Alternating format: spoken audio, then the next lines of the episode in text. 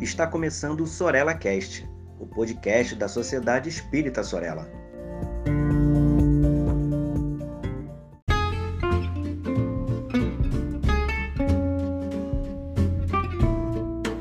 Olá, queridos amigos, sejam muito bem-vindos a mais um episódio do Sorella Cast. E hoje estaremos envolvidos com as temáticas de psicologia, filosofia e espiritismo. Queria contar aqui para vocês uma situação que uma vez eu vivenciei, né? Da desencarnação de um parente da família, dentro de casa. A gente recebeu uma ligação domingo de manhã de vizinhos, né? Que disseram que foi até um amigo próximo que morava ali perto dessa pessoa, da nossa família, que disse que, olha, vem pra cá porque eu acho que aconteceu isso, né? Não tá passando mal, acho que ele desencarnou mesmo. E aí nós fomos até lá, e isso nunca tinha acontecido na minha vida, né? De ver um parente desencarnando dentro de casa. Geralmente, isso acontece na minha família, mas já no hospital ou em outro lugar, nunca dentro de casa. E aí nós fomos pra lá.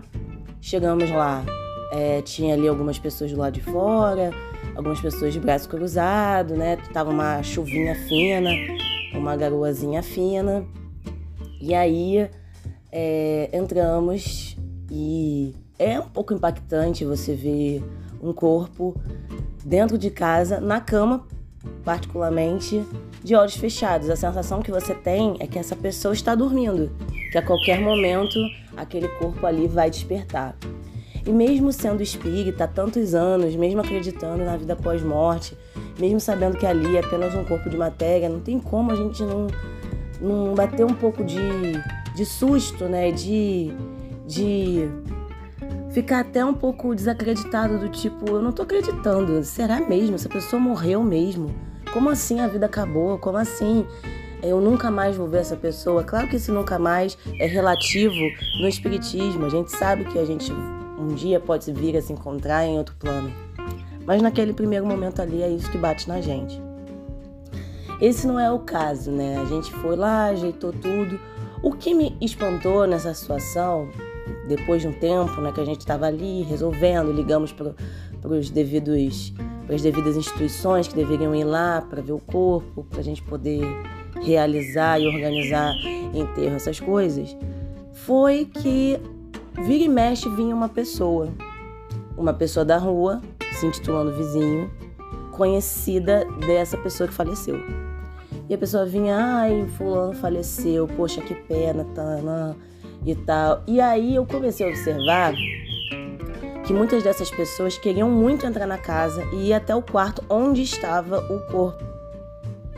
E aí, na primeira eu deixei, na segunda também.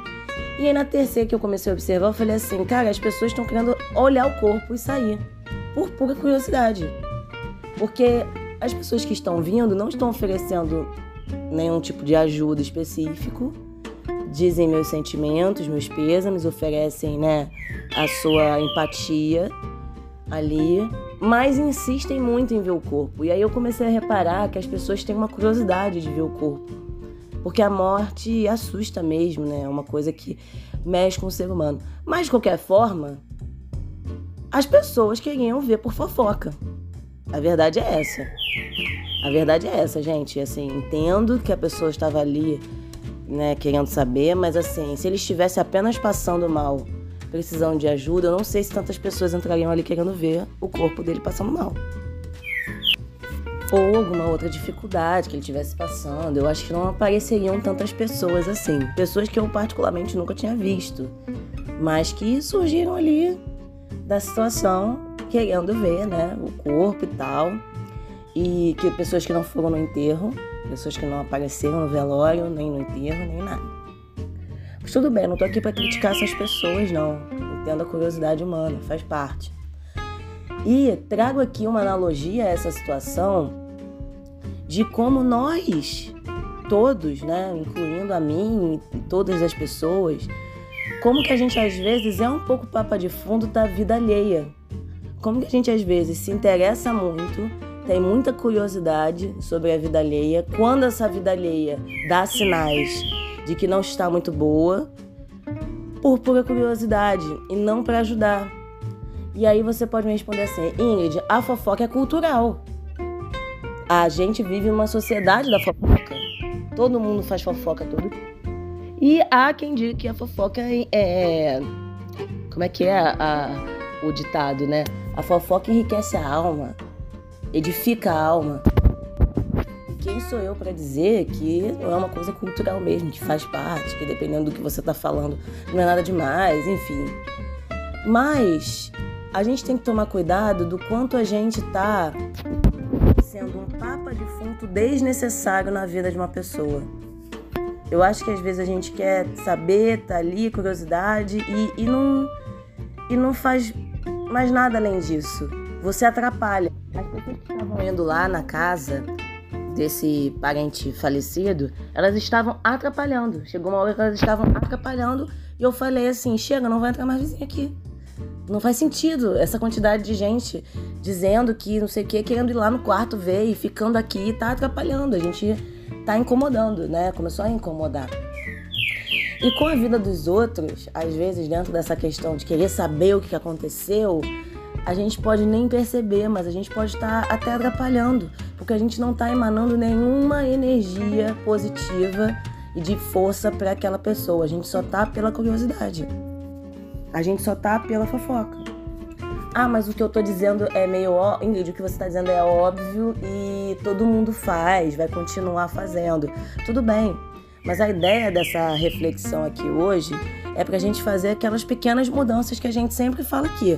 Quais as pequenas mudanças eu quero fazer na minha vida? Né? Quais as coisas pouquinhas eu quero fazer desde já? E essa eu acho que é uma delas que é importante.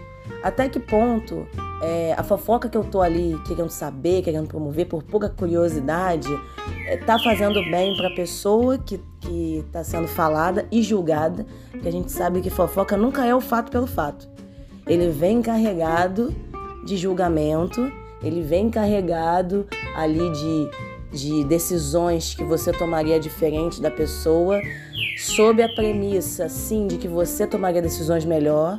Porque ninguém diz assim: ah, eu faria algo muito pior que essa pessoa fez. Não, a gente sempre fala: olha, se fosse eu no meu lugar... E a gente ainda se defende falando: quem sou eu para julgar? Eu não tô aqui para julgar, só tô dizendo o que eu faria. Não, você tá julgando, né? Você tá julgando, a gente julga muito. E quando a gente faz isso, a gente não tá ajudando em nada a pessoa. A gente não tá jogando nenhuma energia positiva, a gente não tá alimentando nenhum pensamento edificante na vida dessa pessoa. E aí eu sempre costumo falar das 3 peneiras de Sócrates, né? É um dos temas que eu já trouxe em outras gravações, em outros episódios para vocês, que é se é verdade, a primeira de todas, se a gente considera que aquilo que a gente está falando é verdade, se é bondoso ou não, porque às vezes... Não, mentira, a segunda é se é necessário ou se não é, porque às vezes é uma coisa desnecessária, né? E o terceiro é se é bondoso ou se não é. Então tem várias coisas que a gente passa que, se a gente usasse essas 3 peneiras, faria muita diferença nos nossos comentários, nos nossos julgamentos. Às vezes uma coisa de fato é verdade, mas não tem necessidade alguma de eu continuar falando aquilo. Não tem bondade nenhuma em eu continuar falando aquilo. Eu sei que às vezes os ambientes que a gente vive são ambientes difíceis da gente manter uma linha ali, um pensamento. Mas acho que a gente pode tentar um dia sair de casa e falar: olha, hoje eu não vou julgar nem falar mal de ninguém. Hoje eu vou guardar para mim todo e qualquer comentário sobre a vida alheia. E se alguém me perguntar alguma coisa, eu vou devolver de maneira positiva. Se alguém me falar mal de alguém, eu vou tentar ou não dizer nada, ou falar algo positivo da pessoa. Eu tinha uma professora que ela dizia assim: começa falando da roupa da pessoa. Ai, fulano, é isso, aquilo outro, de ruim e tal. E aí você procura alguma coisa na roupa da pessoa que te agrada. Você fala: mas você viu o sapato dela? Que coisa linda. Nossa, que sapato maravilhoso. É aquela ali, sabe escolher sapato. Começa assim. Com o tempo a gente vai aprendendo a olhar outras coisas nos outros, né? Olhar coisas mais positivas, olhar coisas mais interessantes. Pra gente se prender ao que há de bom nessa pessoa. e não ficar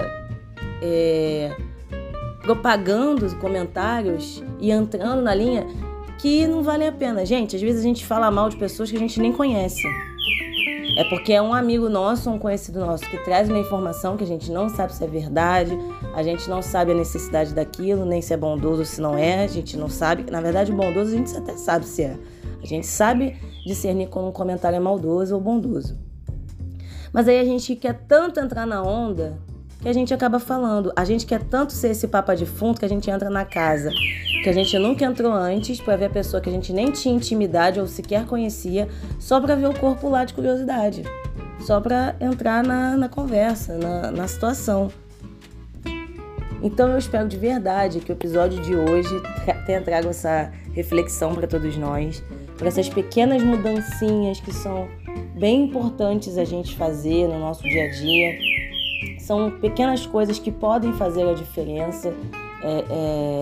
Eu sei que a gente muitas vezes se defende dessa questão. Eu não estou fazendo fofoca, eu só estou desabafando. Eu só estou fazendo um comentário. Mas, às vezes, o seu comentário não vai acrescentar em nada a pessoa que está ali sendo falada, sendo comentada. Você não sabe da verdade toda, você não sabe o que passou no coração do outro. Sem querer, a gente pode estar fazendo julgamentos desnecessários e induzindo decisões nas outras pessoas também, desnecessariamente. É isso, gente. Eu espero que vocês tenham gostado e um beijo.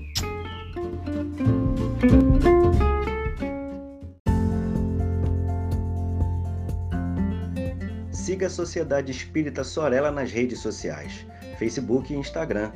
Inscreva-se em nosso canal no YouTube e fique por dentro de nossa programação.